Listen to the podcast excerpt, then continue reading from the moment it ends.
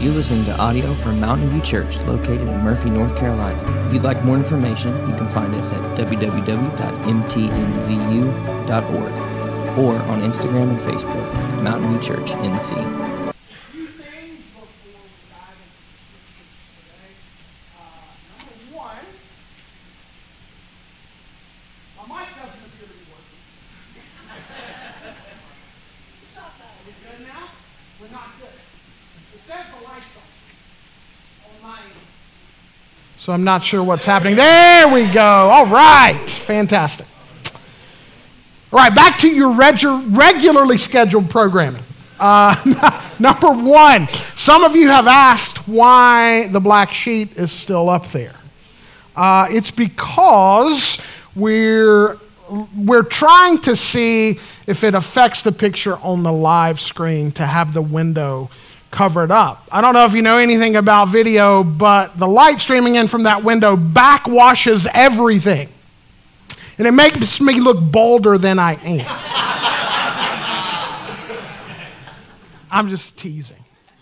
Uh, that's, that is really why it's still up there. Second, uh, a special thank you to everyone who participated in the Fellowship Hall painting project yesterday. Uh, we had a great crew, and many of those folks were here for the better part of the day, and uh, it looks really good down there. If you get a chance, just walk downstairs before you leave today. And uh, thank uh, Mike Antipinko for cooking for the team, and Joe Doty and Earl and uh, Cindy Ellenwood, some of our deacons who were here kind of leading that charge. And uh, yeah, thank you all who participated. And then, thirdly, I don't know if you know it or not, but a group gathers here for prayer at the church every Thursday evening at 7 p.m. And you may also not know that we meet right here in this room for prayer every third Thursday morning at 7 a.m. Now, this means this coming Thursday you have two opportunities to join us for prayer at 7 a.m. and at 7 p.m. And here's the deal we don't want to just be a people who pray because we have to.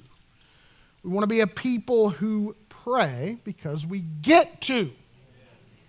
So, let's make it a priority because it's a privilege. I hope that you all can at least join us for one of those times this coming Thursday. Well, I invite you to open your Bibles to the book of Habakkuk. It's our typical practice here at Mountain View just to walk verse by verse through books of the Bible, and uh, we are currently working our way slowly but surely through the little book of Habakkuk. If you got a Bible, turn there. If you don't, you'll find a Bible underneath one of the seats in front of you. And if you need to use the table of contents, there's no shame in that. The book of Habakkuk is right near the end of the Old Testament. Well, it's one thing to talk about walking the path of lament as we have done over these last few weeks. It's an entirely different thing to actually do it in the midst of pain. In particular, it's challenging, I have found, to make the pivot from protest and petition to praise, much as King David does in Psalm 13, and as Habakkuk does by the end of this book. That's especially difficult when unanswered questions persist or when pain continues. That's why I'm very thankful that God has given us the full story in the book of Habakkuk. In other words, God doesn't just chart a course for us from complaint to confidence in Him, He shows us the things that we need to do in order to cultivate a heart of trust as we walk through times of trouble, which, again, in my mind, is the most challenging part of the path of lament. Look, I don't necessarily have trouble turning to God in my pain or expressing my heartache to God or even asking God for help. But I do have trouble trusting God with the outcome of my pain. I mean, actually trusting Him. Once again, I think Habakkuk shows us the way. Our text this morning is the pivot point of the entire book. These are the verses around which all three chapters revolve. In these verses we're about to walk through, God teaches us exactly how to send out our roots in search of living water when the scorching heat of trial threatens to dry out our leaves and wither our lives. And make no mistake about it, the scorching heat of trial will come. At some point in our lives, like the prophet Habakkuk, all of us are going to face problems without solutions, questions without answers, or circumstances beyond our control that we never could have expected or planned for or even avoided. We like to think we are in the driver's seat. You know, it helps us it helps us forget how small and fragile we actually are. And we like to think that if we take all the necessary steps, we can predict and anticipate, plan for, and otherwise come out on top of any and every situation we face. But deep down, we know that we have far, far less control over many, many things than we like to convince ourselves we do. When those things come crashing into our lives and we choose to walk the path of lament with the Lord, the question at hand will always be how do we actually turn the corner toward trust time and time and time again. In the midst of those problems and those questions and those unforeseen circumstances that actually would otherwise tempt us to turn away from God in distrust. God tells us through Habakkuk exactly how to cultivate the kind of trust necessary to walk hand in hand with Him through troubled times. In chapter 2, beginning in verse 2, this is what the Lord says. And the Lord answered me Write the vision, make it plain on tablets, so that he may run who reads it. For the vision awaits its appointed time, it hastens to the end, it will not lie. If it seems slow, wait for it. It will surely come, it will not delay. Behold, his soul is puffed up. It is not upright within him, but the righteous shall live by his faith. Moreover, wine is a traitor, an arrogant man who is never at rest. His greed is as wide as Sheol.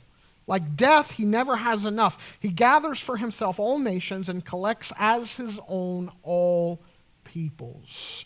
Father, we love you. Thank you for your word. I pray that your word would have an impact and a life changing effect on our lives as we walk through it this morning. In Jesus' name, amen.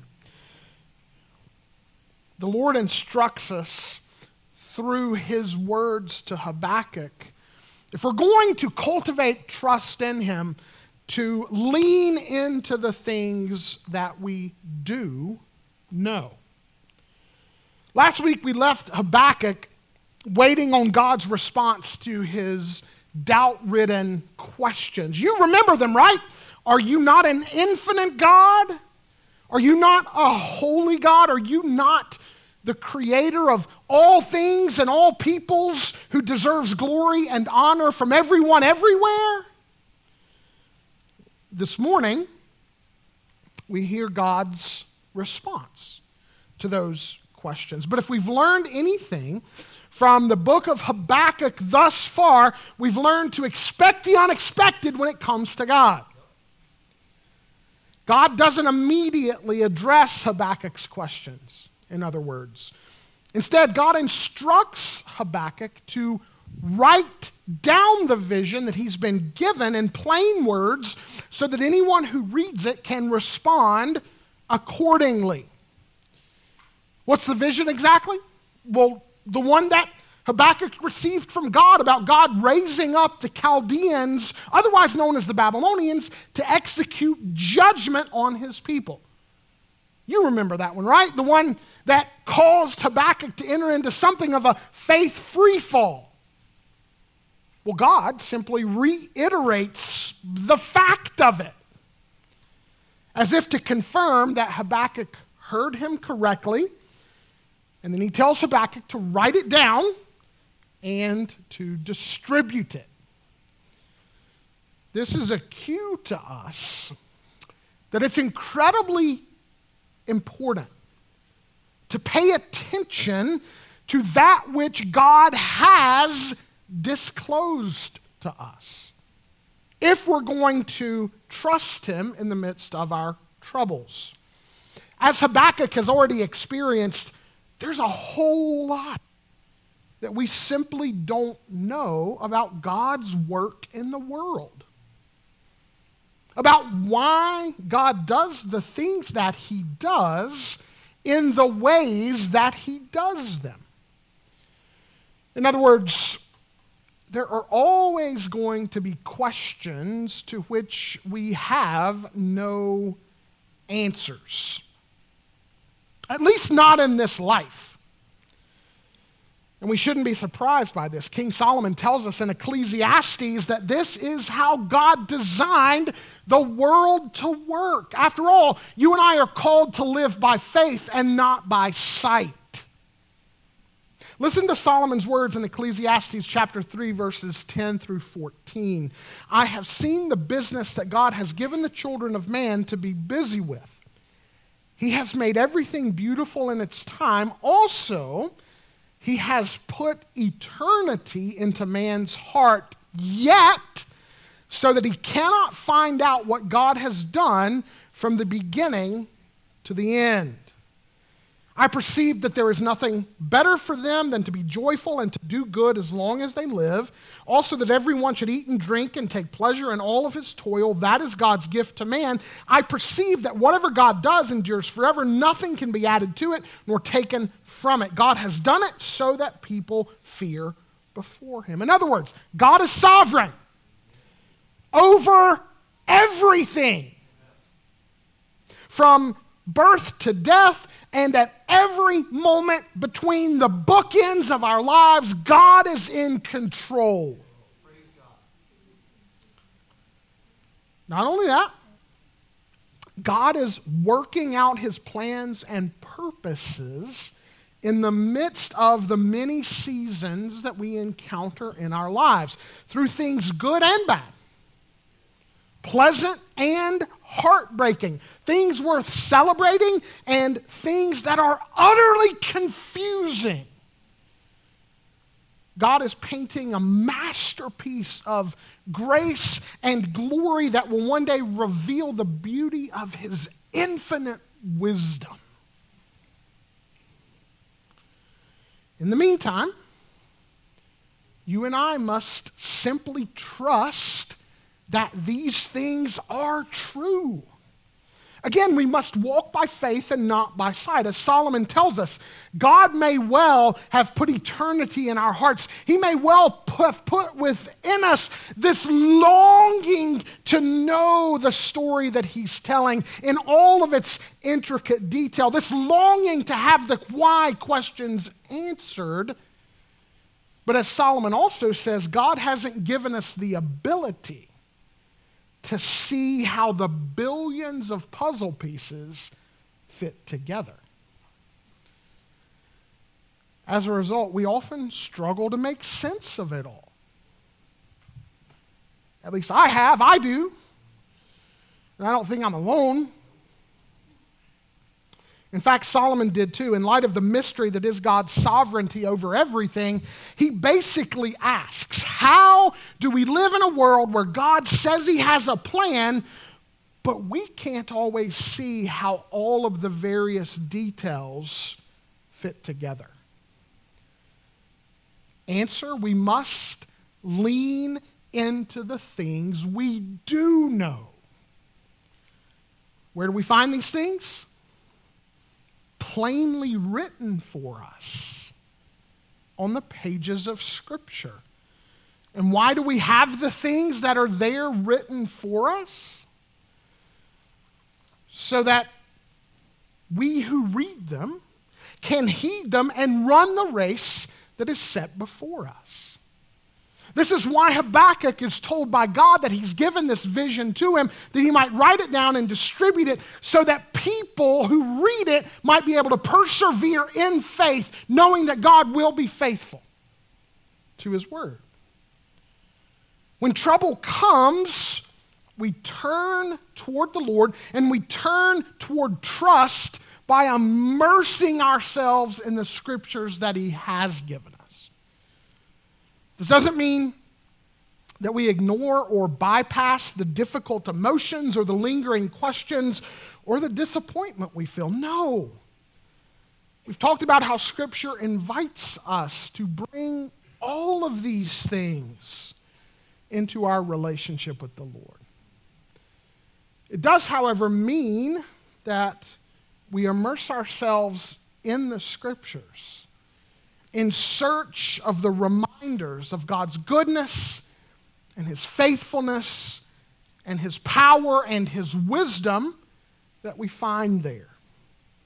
When we're struggling, in the midst of trouble, to trust the Lord. We need regular reminders that God is, in fact, trustworthy. And we find them throughout His Word. It is, in fact, a record of His faithfulness.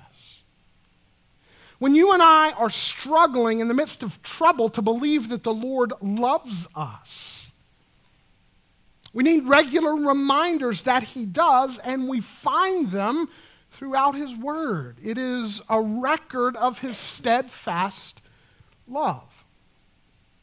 When we're struggling, in the midst of trouble to believe that God is good and that God has good intentions for us. We need reminders of His goodness. And we also find these in His Word. It's a record of His goodness demonstrated toward us in His Son. To sinful creatures like you and me who don't deserve such kindness when we're struggling, in the midst of trouble, to believe that God is truly in control. In spite of the chaos swirling around us and inside of us, we need reminders of His sovereignty. And we find them throughout His Word. It is a record of His divine determination to bring about great and eternal good, not only in spite of, but through evil and suffering unleashed on this world as a result of human sin. Of course, this means if you and I are going to benefit from these plainly written things that He's given us, that you and I need to actually invest time in the scriptures. Did you notice that God says to Habakkuk about the vision that he's given it so that he may run who what? Who reads it.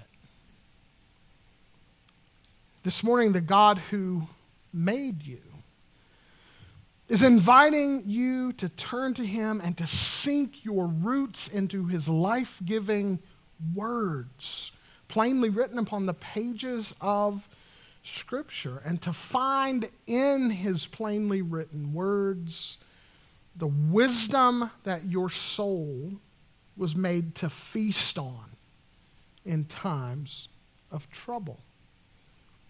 When you encounter God there, as the author of Psalm 1 says, you will encounter living water to sustain your life and enable you to bear fruit, even in times of trouble. Many of you can no doubt testify that this is true. The scriptures are a record of the things God would have us know that He is faithful, that He is good, that He does love us, and that He is in control. A record that you and I can turn to time and time again when our trust in Him is threatened in the midst of troubled times, when we have no clear answer to the questions in front of us. Habakkuk also teaches us here that if we're going to cultivate if we're going to cultivate resilient trust in the Lord in troubled times, we're also going to have to learn to wait on the Lord. God not only tells Habakkuk to write down the vision, he makes it very clear to, to Habakkuk three times that the vision will come to pass. He says, It will not lie, it will surely come, it will not delay. Ironically, though, Habakkuk is told to wait for it. If it seems slow, wait for it. I don't know if you know this or not, but waiting is a normal experience in the kingdom of God. Abraham waited. Joseph waited. The enslaved people of God waited. Moses waited. David waited. The people of God in Jesus' day were waiting. We await the return of Christ. In fact, the very definition of faith given to us in the book of Hebrews implies that living by faith involves waiting with an expectant hope that God will most certainly bring his promises to pass in his good time.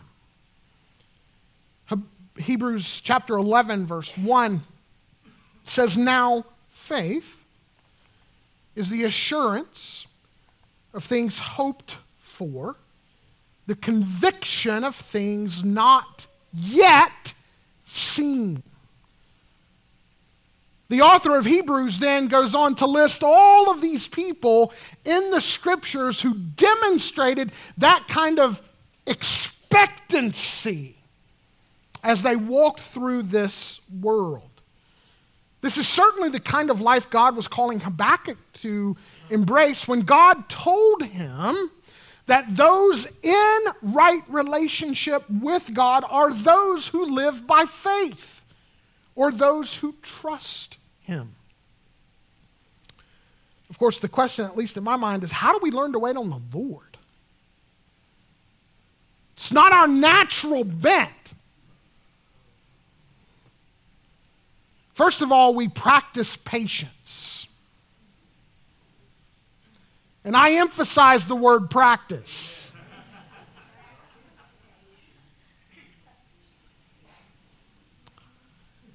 Sometimes practicing patience is a choice of the will. We cast the burden of thinking that we know what is best for us at the feet of our King, and we entrust ourselves to His will and His plan for our lives. Now, let's be honest for just a moment. This isn't something you and I typically do once and for all in times of trouble. It's usually something we must do over and over and over again. We also pursue perspective. Though we aren't given insider access to the whole script, we ask the Holy Spirit to help us remember that the whole script has been written And we have been allowed a spoiler free peek at the end of the story. So we know how it all concludes, right? In fact, as we'll see in coming weeks, it is knowing the end of the story that actually helps us to endure in the present. The apostle Paul says in Romans 8:18, "For I consider that the sufferings of this present time are not worth comparing with the glory that is to be revealed to us." That word consider means to add up or to calculate. Here, the Apostle Paul is telling us actively pursue perspective on our pain by comparing our present pain to the glory that is to be revealed to us when the Lord Jesus returns. He's not asking us, as I've already said this morning, to bypass our pain, but to actively put it in perspective. To remember that the only thing that can really destroy us in the end, sin, has been destroyed in the death and resurrection of Christ, which means ultimately that all the pain for those who are in Christ in this life is temporary in the grand scheme of things. And then, thirdly, we are to actively entrust ourselves to Christ in the midst of our times of trouble. I don't know if you know this or not, but Habakkuk 2, verse 4, where God says, The righteous shall live by his faith, is quoted three times in the New Testament. Once in Hebrews, once in Galatians, and once in Romans. And this is what Paul writes in Romans chapter 1, verses 16 and 17.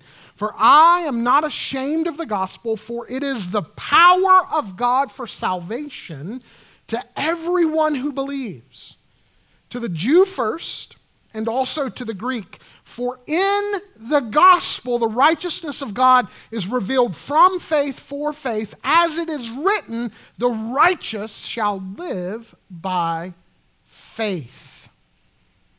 Here's the point. Here's the tie in to Habakkuk.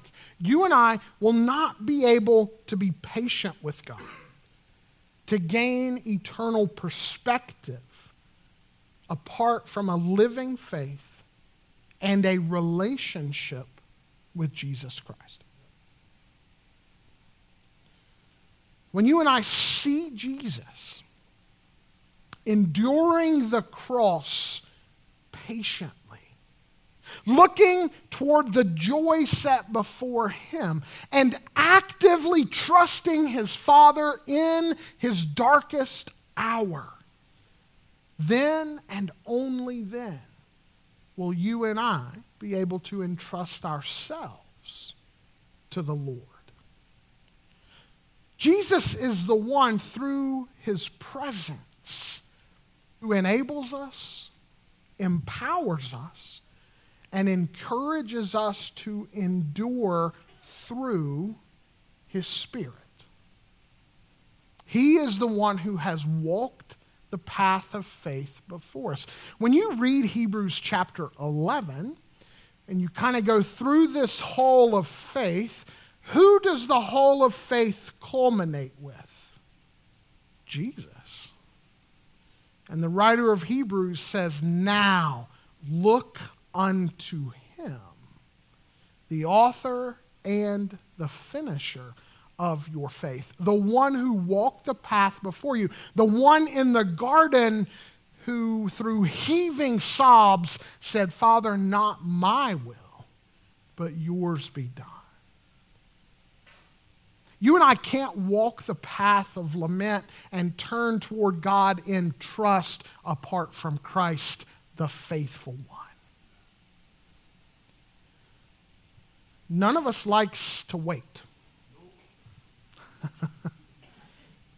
Especially when it comes to prolonged pain or unanswered questions that seem to have no answers. But if you and I are going to be able to make the turn from protest to praise, then we're going to have to practice patience, pursue perspective, and we're going to have to entrust ourselves to the Lord Jesus Christ and allow Him to enable us by faith to wait on the Lord. We're not only taught here to do that, we're taught finally that we must resist resorting to self reliance if we're going to make the turn toward trust. You know, when we face unexpected trouble, our tendency is to circle the wagons in response to our fear and try to control and preserve what we can. Right? Here in our text, God contrasts the Babylonians with the response of the righteous.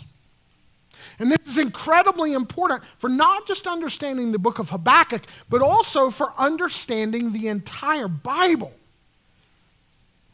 In the first place, notice what God says in verse 4. He says, Behold or look.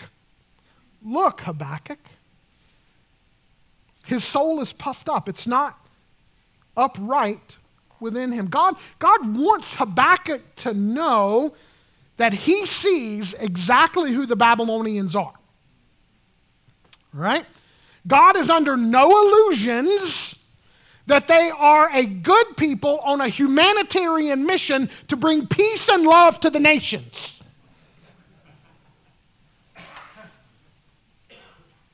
The Babylonian soul, according to God's diagnosis, is puffed up and arrogant and greedy.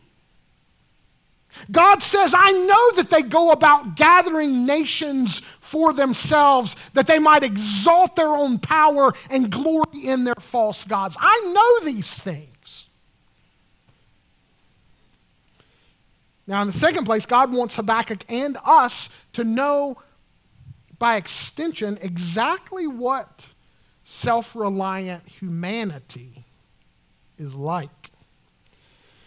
Did you know that in the Bible, Babylon is seen as the very embodiment of human beings who choose to do life apart from God? Now, the Babylonians, who were the looming threat on the horizon in Habakkuk's day, they will eventually be destroyed and replaced on the world scene by the Persians.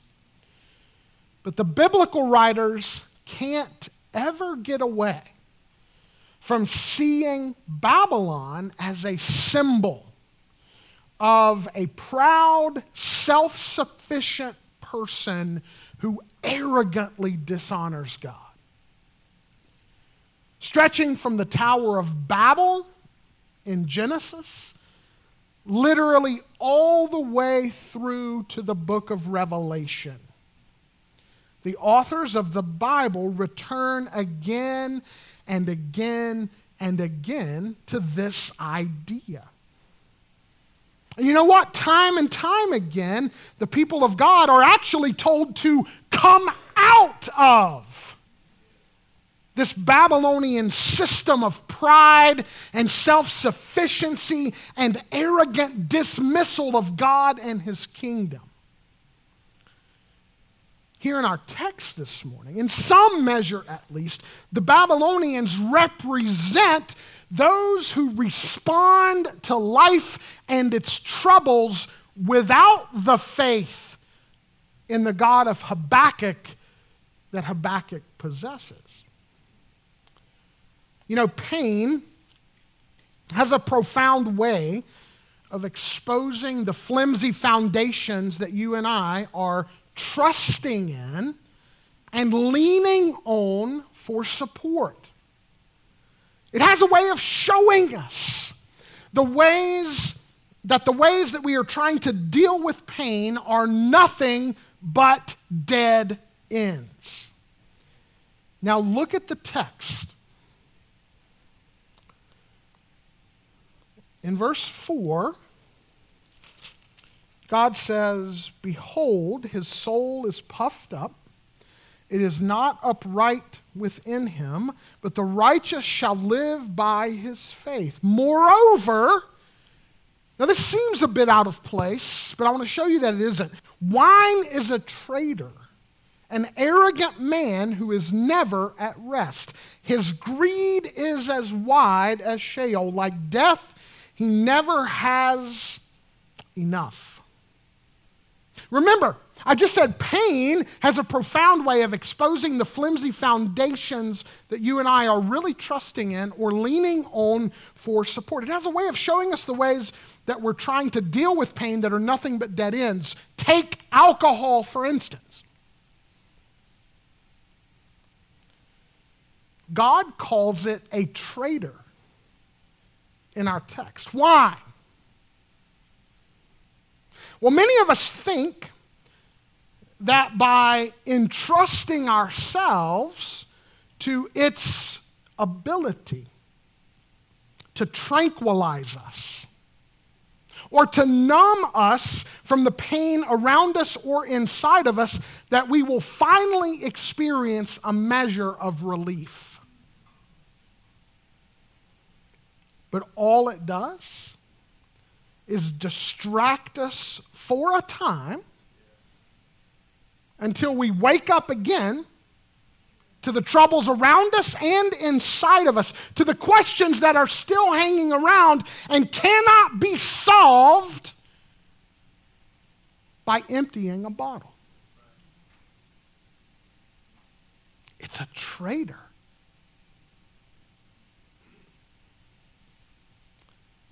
Many think it will give them genuine, lasting rest, but it never does because it can't.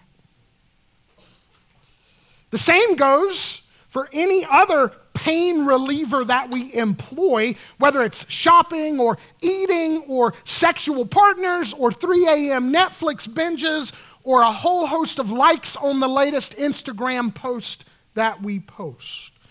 All of these things are nothing but self salvation strategies. But just as God tells Habakkuk, they never give us the rest our souls are longing for. He says, An arrogant man who is never at rest. The fourth century pastor and theologian Augustine said, God you have made us for yourself, and our heart is restless until it rests in you. The psalmist wrote in Psalm chapter 4, verse 8 In peace I will both lie down and sleep, for you alone, O Lord, make me dwell in safety.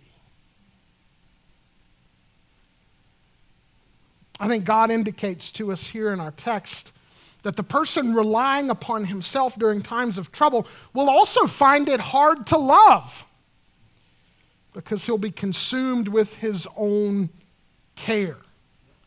Notice what God says. He not only calls the Babylonian heart arrogant, he calls it greedy. Now, here's the interesting thing this isn't how Jesus responded in his darkest hour, is it? When Jesus saw his mother and the apostle John positioned at the foot of the cross, watching him be crucified, even as he hung suspended between heaven and earth, what did he say to the two of them? John chapter 19, verses 26 and 27. Woman, behold your son. Then he said to the disciple, Behold your mother. And from that hour, the disciple took her to his own home. Isn't that a remarkable thing. To consider how much anguish and pain the Lord Jesus was in during the darkest moments of his life, and yet, what was he doing? He was loving.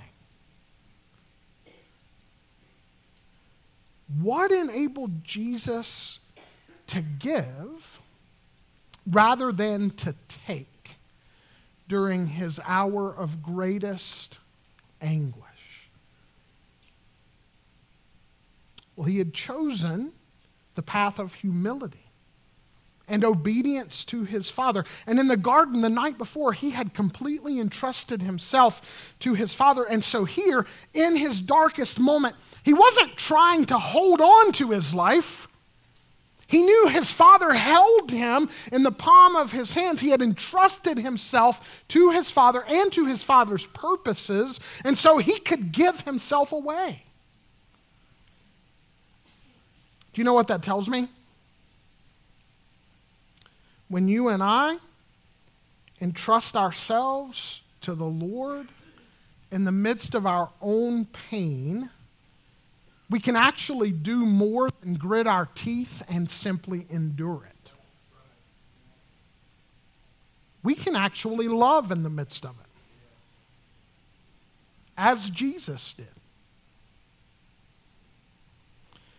Not as a way to prove ourselves worthy of the love of the Father, but as an evidence of the fact that you and I don't have to grasp tightly to life, that we truly believe that our lives are in the hands of our good, good Father. Look, here's the reality God may never give us the solution we want or the answers we desire or the end that we crave to the perplexing pain we face. But what He will give us, and what we are guaranteed if we entrust ourselves to Him and draw near to Him, He will give us the ability to love. To return love to Him and to love others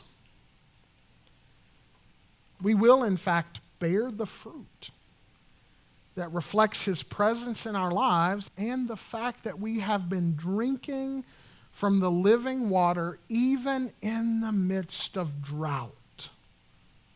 The kind of water that keeps the leaves of our lives green and the fruit growing on the vine even in the midst of times of trouble. How many of us exhibit a restless kind of coming and going from coping mechanism to coping mechanism and a sort of inward focused self centeredness in the midst of our pain that betrays the fact that we are actually relying upon ourselves rather than upon the Lord Jesus Christ to see us through. If we are abiding in Christ, if we are finding rest for our weary souls in Him, and His Spirit is at work in us, even in the midst of present pain, how might our lives look different? God tells Habakkuk that they will. Is it really possible in the end to love like Jesus in a time of trouble? Yeah, it is. But we have to be connected to Jesus by faith, receiving power from his Spirit to do it. Let's pray. Father, thank you for allowing us to be here this morning to sing your praises, to fellowship with your people, to hear from your word about what it actually looks like to cultivate a heart that trusts in you in the midst of present pain. God, I want to pray this morning that as we prepare to respond to the things we've talked about, that everyone in this room will quiet our hearts before you and ask you how you might have us do that.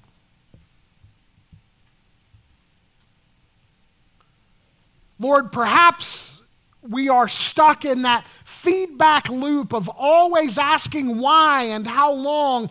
And Lord, you invite us to do that. But as we've already talked about in weeks past, you don't want us to get stuck there. You call us to walk the whole path from complaining to asking to trusting. So maybe there are folks here who need to dig into your word and feed upon your promises. Maybe there are folks here this morning who have grown impatient with you in the midst of their present pain. Holy Spirit, will you help them cultivate patience and perspective? Will you help them to remember that waiting on you is not a matter of just pulling ourselves up by our bootstraps, but it is a matter of abiding in Christ, trusting in Christ, seeing that in Christ is our only hope for a patient heart. And then I have to venture that there's someone here this morning who, God, they've literally just try, been trying to grin and bear it for most of their lives. Relying on themselves and their resources, relying upon coping mechanisms, coping mechanisms just to make it through the day, through the pain.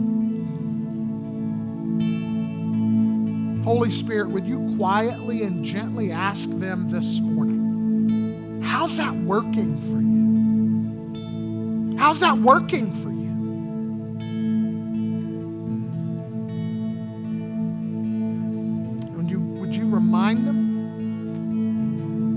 Jesus is there, ready to receive them when they are ready to collapse, give up the fight, and say, No more relying upon me.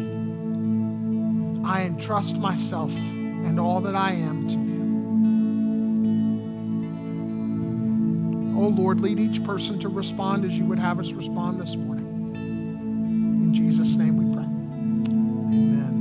Let's stand and sing together.